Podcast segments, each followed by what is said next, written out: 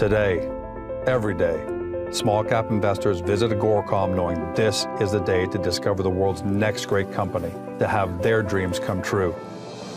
That's why I take to the open road to find them, to tell their stories, to engage them, to bring them to life. Because they want to connect with you from your office, your phone, your home, anywhere. Agoracom, find your dream.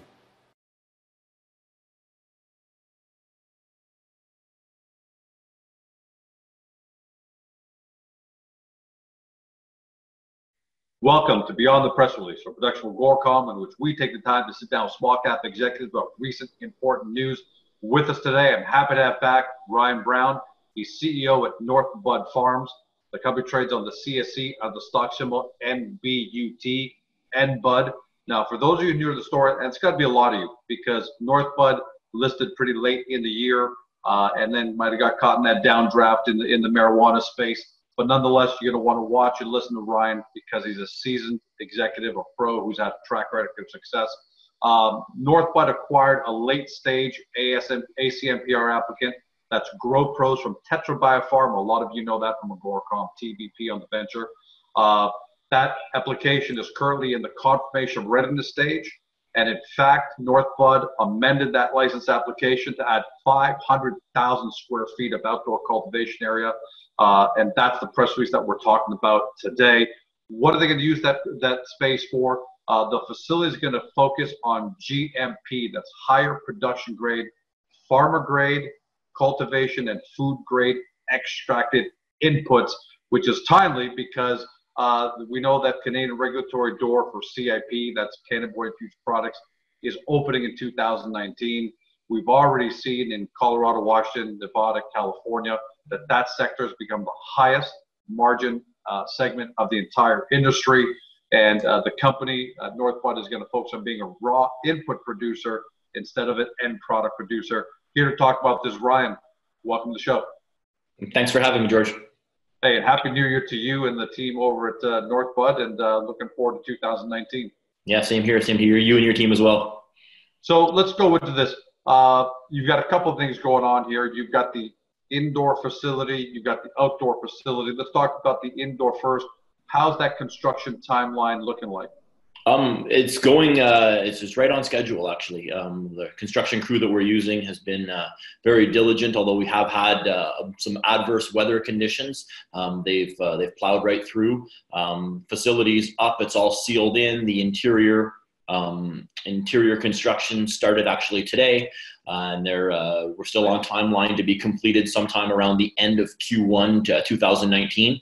Uh, and that'll be for 25,000 square foot indoor facility that will also house all of the infrastructure, um, trimming, drying, um, cloning rooms for our um, outdoor production uh, as well that we're uh, hoping to bring online um, likely in early to early 2020 um, or the, the planting season for 2020.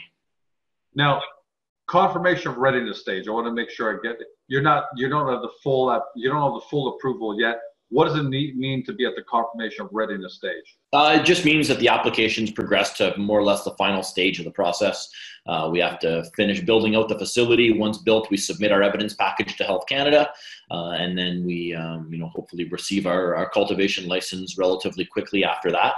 Um, but we're really, you know, really focused on taking a more methodical uh, approach to this. I'm not going to rush into anything. Uh, we'll want the facility to be 100% operational before submitting any documentation to Health Canada, so that when we are issued the license, we can really hit the ground running. But basically, as long as you finish the construction the way you had, you know, planned for, it shouldn't be a problem getting final approval yeah, based on what we've seen um, up to date in the uh, in the industry, that uh, tends to be the, the, the trajectory for these uh, for these companies that are at the same stage as we are. Um, but we have also noticed a, um, a bit of a gap with a lot of companies that receive a cultivation license and aren't able to actually start producing for three, four, five, sometimes six months after. Um, often because the um, package submitted to Health Canada may have showed an operational readiness, but from a, um, a corporate perspective, uh, they were not actually ready to start operating. And so we want to make sure that we avoid that and that we're 100% ready to hit the ground uh, when we receive the license from Health Canada. And that's more than just lip service. That means something coming from you and your team because this is not your first rodeo. This is your first kick at the can. Use whatever uh, sayings you want. You guys have got great experience, so your level of confidence is pretty high that you won't have any issues meeting the requirements. No, uh, we're, we're quite quite confident um, in uh, in our ability to to hit the ground running. Uh, I think one of the benefits for a company like us coming into the licensing process um, at the stage that we are, uh, we have access to uh, to genetics that are already existing in the in, in the gray market or in the in the home grow market that we're able to repatriate into our into our facility. Um, so a lot of the things that some of the more premium cultivators have done, um, seed germinating, um, pheno-selecting, genetic selecting, um, we've actually already started that with a lot of the uh, the partners that we're going to be working with that are going to um, basically sell us or license us their genetics uh, post uh, post licensing approval.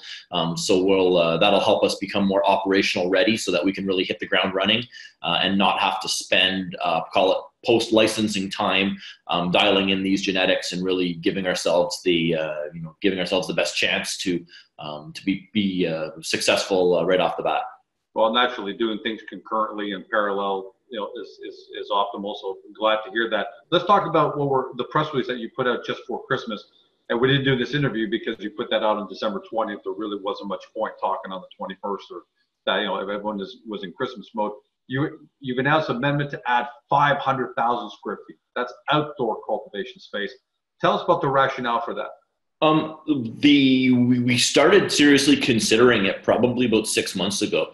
Um, while we were excavating for our indoor facility, uh, we identified that we um, had very very fertile soil um, that, so, surprise to us, had never been used for any agricultural production other than hay going back almost 100 years. Um, the farmer that we purchased the land from, the land had been in his, in his family for almost 100 years uh, and was able to give us sort of the, the lineage on that. And so when Health Canada amended the cultivation regulations to allow outdoor production, um, we obviously took a, a, very serious look at it. And after getting confirmation on the security requirements, um, speaking with some of the local cultivators in our uh, in our area, finding out um, what strains had worked for them, um, what type of, uh, of, techniques, strategies they were using, because we're obviously not in the most ideal outdoor climate, but one that's still conducive to give us. Um, you know, a good uh, a good four to five, uh, even five and a half month outdoor cultivation cycle, um, which when we sat down and looked at the numbers,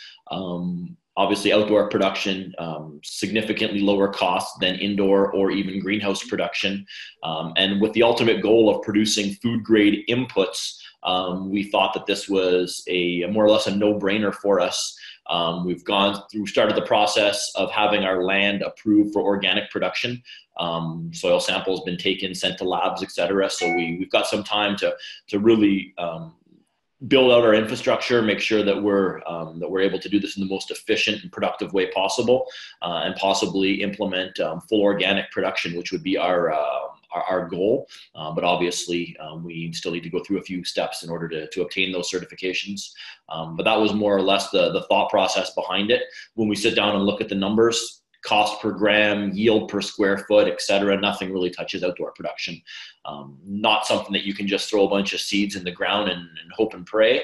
Um, there's a very methodical approach, but given the timelines that we're working on, we believe that we'll uh, we'll be ready for the 2020 planting season um, to produce um, you know high quality, um, well high high yielding uh, organic outdoor crop that will be used as a, an organic food input um, for other our edible products or other uh, potential edible partners uh, in the space.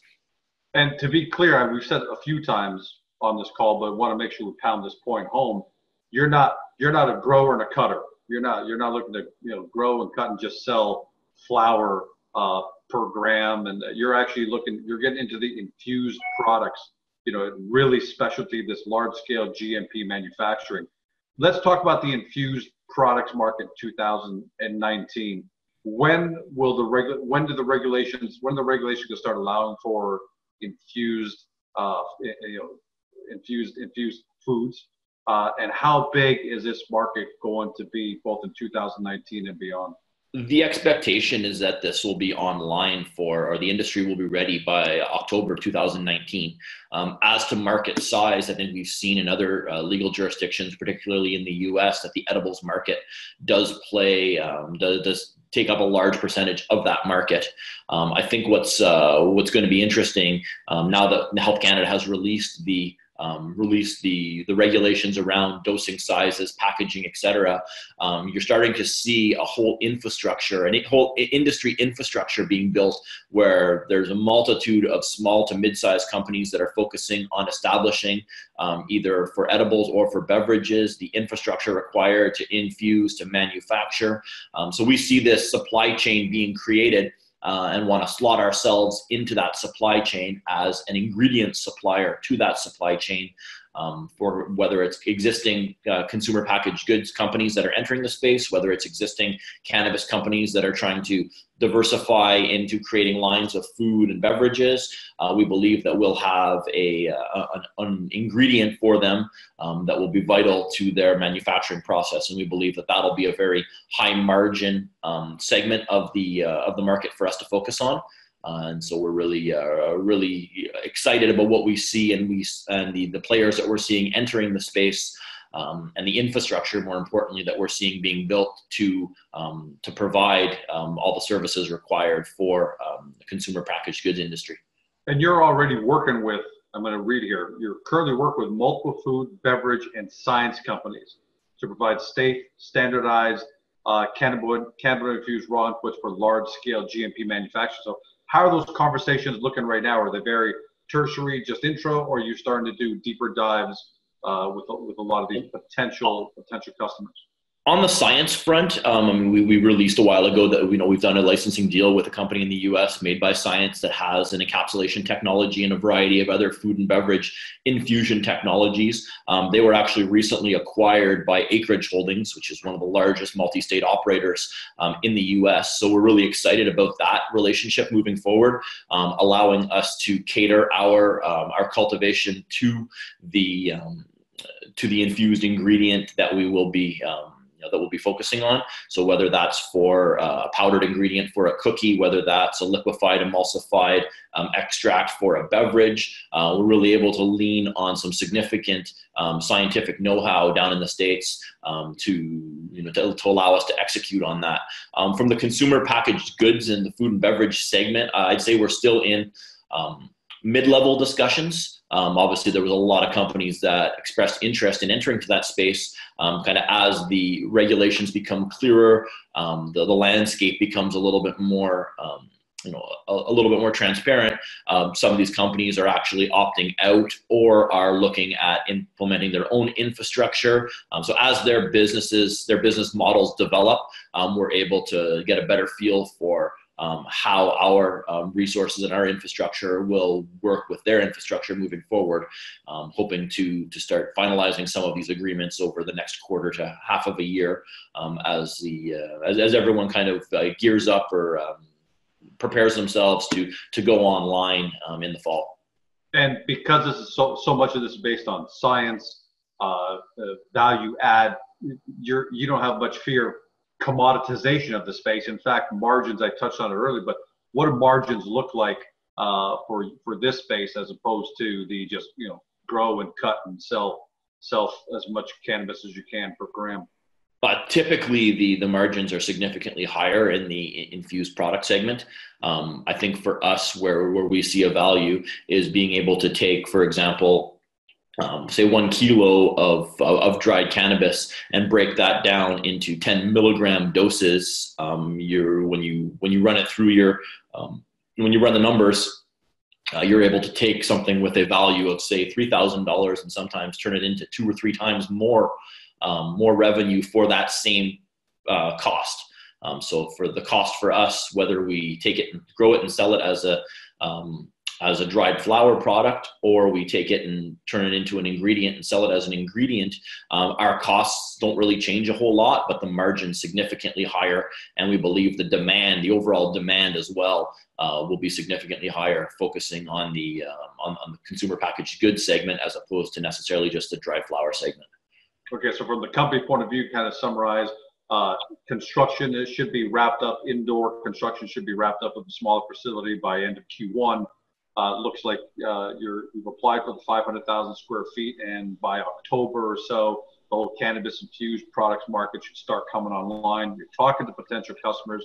You've got some great science behind you. So we are going to have a lot to look forward to as far as the company goes in 2019. Let's touch quickly, if you don't mind, because you do have great experience in space. You're a pioneer in it. Uh, how would you explain? I want to talk about the market in general and, and whether that puts fear into people. How, how do you explain the recent market activity uh, in the cannabis market? Because after October 17th, things just seem like they're falling apart, especially for rookie investors who might get really worried about these kind of things. How, how do you size all the activity up? Um, I, I, think we've moved on to the, or the the industry's moved on to the show me phase, where talking about it, um, coming up with. I mean, you know, we've we've all seen the press releases, we've all seen the the claims uh, being made by a lot of companies, um, and now everyone's going to have to prove it. So one of the reasons why Northbud has stayed relatively small, while we've stayed focused on a few key segments of the market, um, gives us a greater chance of being successful in the execution phase, which is where we're heading. Where we're heading to now. Um, nobody really knew exactly what the market demand was going to be. Nobody knew what the logistics and infrastructure issues were going to be. Obviously, we're seeing that now. Where, um, for example, I live in Quebec, and the you know of the eight stores that exist in the province, most of them have no product. Um, similar product, similar, Hard to believe similar problems in Ontario. Um, honestly, it really looks like Alberta was the only one that really um, was able to uh, to implement a, a functional uh, process, and even they had to stop issuing licenses, issuing retail licenses uh, until the supply caught up. So this was something that didn't catch us off guard. Um, we kind of knew that uh, that this was going to this learning curve was going to um, was going to transpire and exist. You've seen it in almost every U.S. jurisdiction um, as they've uh, transitioned from medical to recreational or um, added new product segments. Uh, and we actually believe you're going to see something very similar happen um, around the legalization of edibles. Uh, come and I was going to ask you that. I was going to say, devil's advocate is the same thing going to happen to edibles because demand there is going to be massive, right? And uh, you guys go, you guys are going to be able to keep up with supply. Well, and I think one of the one of the big curveballs that got uh, that, that was thrown to everybody is the not being able to manufacture cannabis infused uh, food in a existing food facility. I would say 80% of the companies we spoke to had kind of earmarked um, square footage in their existing food manufacturing facilities that they were going to apply for a processing license and you know commence edibles manufacturing uh, where all of a sudden now they're going to have to set up an entirely new infrastructure uh, which requires them to bring on more staff which kind of requires them to you know diversify a little bit from their existing core business. And every step away from these companies core business it increases the risk it increases um, their you know their the, the, their fear um, of detracting their resources away from their existing profitable businesses. And i think this is going to provide a huge opportunity for companies that are focusing on being the infrastructure, being the white label manufacturer, um, focusing on food grade uh, on food grade cannabinoid inputs. Uh, and so we're again we're, we're more than happy to um, you know be participating on the ingredient end of that space, but really allowing all of these kinks to be worked out um, before having to worry about getting a, a finished product to market. Um, I think that um, small companies that are smaller companies that are um, getting caught up in this in this uh, in this learning curve right now can be you know extremely detrimental to them. Uh, and so for us, we're we're more than happy to focus on what we know we're good at.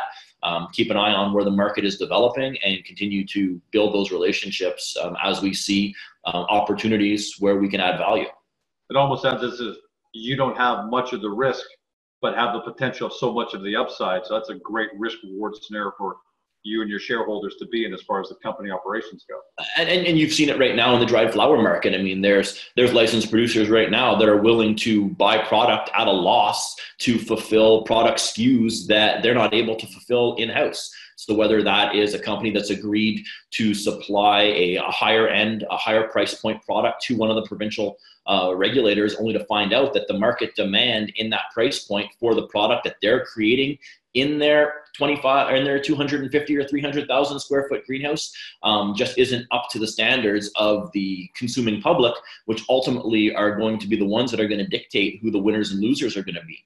Um, and so we see that as you know a potential value add as well, where you can be a small to mid-sized company focusing on these gaps um, in the market and create a really, really successful, profitable business um, without having to overextend yourself uh, in the way a lot of these companies have, where I don't think um, they even know what their core value um, is anymore and their unique value propositions kind of gone out the window because they're just scrambling to be involved in everything not knowing what segment of the market is going to be is, is going to hit and make them successful um, which for a company our size would be uh, would be highly problematic to take that yeah. approach yeah well la- last word to you i we both discussed and i gave kind of a summary of you know the hard events that look like going to be taking place throughout the year but talk to me about let's end it off with this. Talk about what you see for the company in 2019 what and 20 if you want to look that far forward what gets you excited? Why you think you have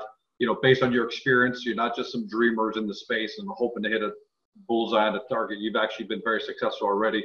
What you know what really excites you about northbud's business side of things in, over the next 12 18 months um, I think getting our, uh, I like to call it our campus, getting our campus online for us is the number one priority.